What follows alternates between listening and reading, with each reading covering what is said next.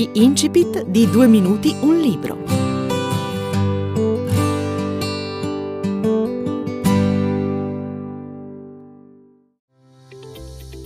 Ciao, sono Sabrina Guerrieri. Ho scritto un libro, Il multiverso di Davide, il buco nero, che vuole essere diretto preferibilmente a un pubblico di adolescenti, ma che potrebbe avvicinare anche il lettore adulto all'astronomia e affascinarlo.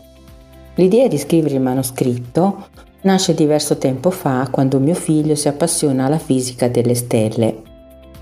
Lo scambio di letture comuni a volte può diventare un importante momento di condivisione e di discussione in famiglia. È così che nasce il mio travasato interesse per l'astronomia. Mi si rivelava un mondo di meraviglie che hanno stimolato la mia mente a chiedersi se esista davvero uno spazio un tempo diversi da quello che conosciamo sulla Terra. L'idea che più mi affascinava era l'esistenza di un multiverso, la coesistenza cioè di universi multipli, paralleli uno all'altro, che conterrebbero, secondo alcune ipotesi scientifiche, copie della Terra e, verosimilmente, copie di noi. L'idea di per sé affascinante, fa girare la testa, sembra fantascienza, ma noi sappiamo per esperienza come a volte la fantasia superi di gran lunga la realtà. Il racconto vuole dar voce alle mie domande esistenziali attraverso quella di un ragazzo. David è il protagonista della storia. È chiamato con nomignoli David o Devi per via della bassa statura. È timido, insicuro, idealista e sognatore. A volte balbetta. Sa però esprimersi appieno con la fantasia, immaginando di essere un supereroe che salva la Terra dalla distruzione finale. Qui si inseriscono le domande sulla precarietà della vita e sulle azioni da mettere in campo per salvaguardare un pianeta in sofferenza da tempo.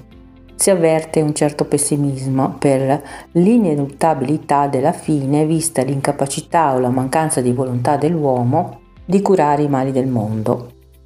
Davide è un amico fidato che è anche il suo vicino di banco a scuola Marco rappresenta il suo alter ego, non si interroga sul futuro, è pragmatico e sicuro di sé. Anche lui, come Davide, ama le stelle, i pianeti, viaggiare dentro l'universo con la fantasia. A scuola Davide vivrà per la prima volta il volo pindarico, in cui vedrà sparire la classe e si troverà catapultato a miliardi di chilometri dalla Terra, assaporando la parte incorporea di se stesso, sentendosi liberato dall'ingombro della materia. Il ritorno alla realtà lo lascerà sconvolto ma non spaventato. Pensa di aver sognato, di essere stato vittima di un sogno ad occhi aperti o anche di uno stato di trance, ma le cose poi si ripeteranno e l'anima di Davide si troverà a viaggiare in compagnia degli astri lucenti, mentre il suo corpo giace tranquillo nel letto di casa.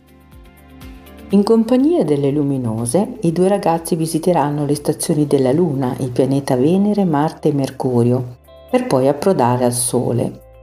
A metà del libro i viaggi si interrompono. La pausa è necessaria per festeggiare il Natale con tutta la famiglia Sartori e con i nonni che abitano in montagna. Qui egli avrà modo di conoscere Cora, la ragazza che gli prende il cuore. Quando poi il sogno di volare si concreterà attraverso l'apprendimento della tecnica OBE, in inglese Out of Body Experience, ai due ragazzi si aggiungeranno i cugini di David, Saviano e Tony, e Cora. Carmen invece non riuscirà a raggiungere il nirvana, restando intrappolato in un loop temporale. Sempre durante la vacanza, l'intrepido gruppetto di giovani sperimenterà l'arrivo al buco nero, la sua profanazione, il raggiungimento della singolarità e l'approdo in un universo parallelo che confermerà loro l'esistenza di un multiverso. Il ritorno a casa di Davide è però turbato dalla malattia della madre, la cui anima avvizzisce e deprime ogni giorno che passa. È allora che il ragazzo penserà di ritornare al multiverso in compagnia di Cora, divenuto ormai sua amica e confidente, affrontando il viaggio alla ricerca di una nuova anima da infonderle. La malattia di Anne è così superata, tornano l'armonia e l'amore in famiglia.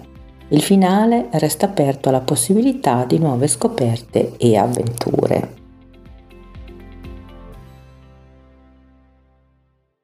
Il multiverso di David, il buco nero. di Sabrina Guerrieri, Edizioni Montag.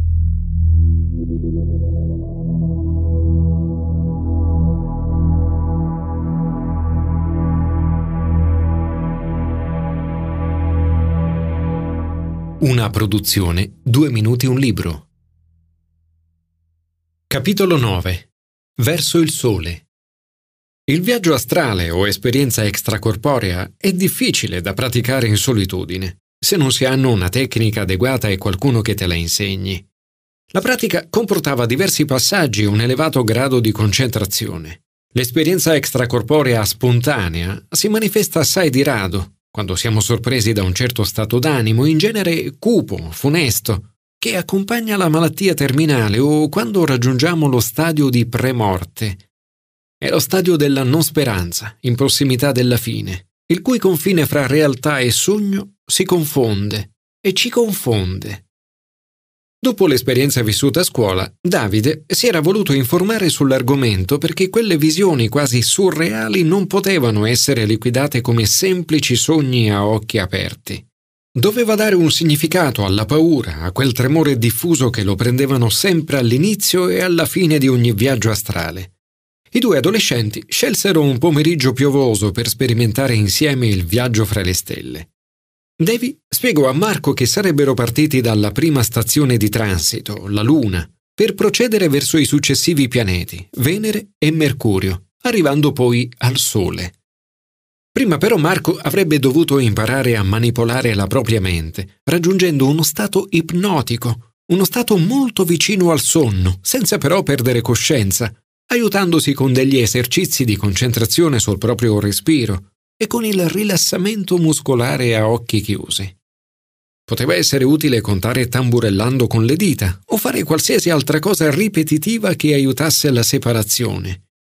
A quel punto avrebbe percepito di fuoriuscire dal proprio corpo. Quel viaggio dell'anima, capace di liberarlo dai lacci del mondo materiale, sarebbe avvenuto davvero e non in modo figurato. L'esperienza si sarebbe ripetuta diverse volte per rendere il distacco sempre più agile e veloce. L'anima avrebbe lasciato il corpo per librarsi in volo, liberata dall'ingombro di tutta quella pesante materia, e sarebbe stata capace di farlo ogni volta meglio, più velocemente, spingendosi sempre più lontano. Davide spiegò a Marco che la prima volta poteva far paura, era possibile spaventarsi soprattutto durante la fase iniziale del distacco. E poi alla fine, quando si presuppone il ritorno dell'anima dentro il primitivo alloggiamento.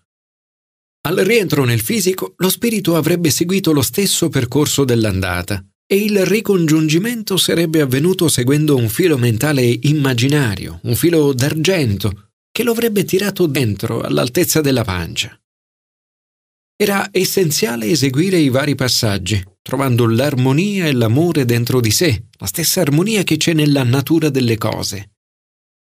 Per Marco la prima volta fu spettacolare. Seguendo le istruzioni di Davide, si ritrovò ben presto sospeso a mezz'aria. Riusciva a vedere il proprio corpo rilassato riverso sul lettino. Non avvertiva una paura esagerata. Era consapevole di voler separare se stesso in due parti. Lo sdoppiamento gli procurava una sensazione strana. Si sentiva un duplicato, una copia dell'altro, una replica con intenzioni e sentimenti ambivalenti. Superato lo stupore del primo momento, si staccò ben presto da quella scena per avventurarsi fuori dalla stanza. Aveva l'impressione di non avere alcun peso, e davvero non c'era peso che affaticasse la sua anima che scivolava via come un'onda aerea simile a un'increspatura dello spazio-tempo.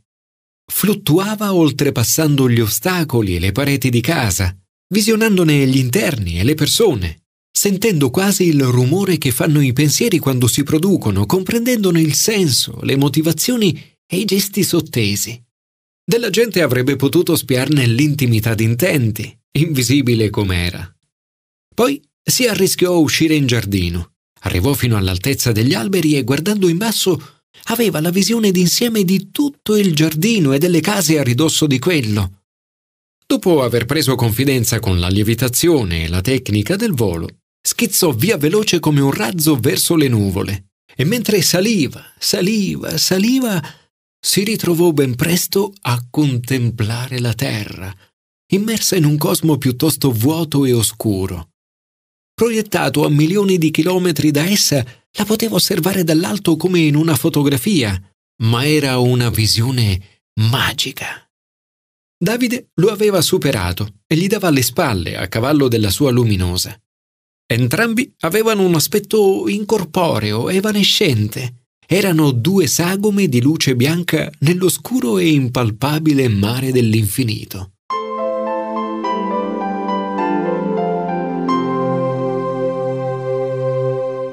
Avete ascoltato un estratto di Il multiverso di David, Il buco nero, di Sabrina Guerrieri, Edizioni Montag.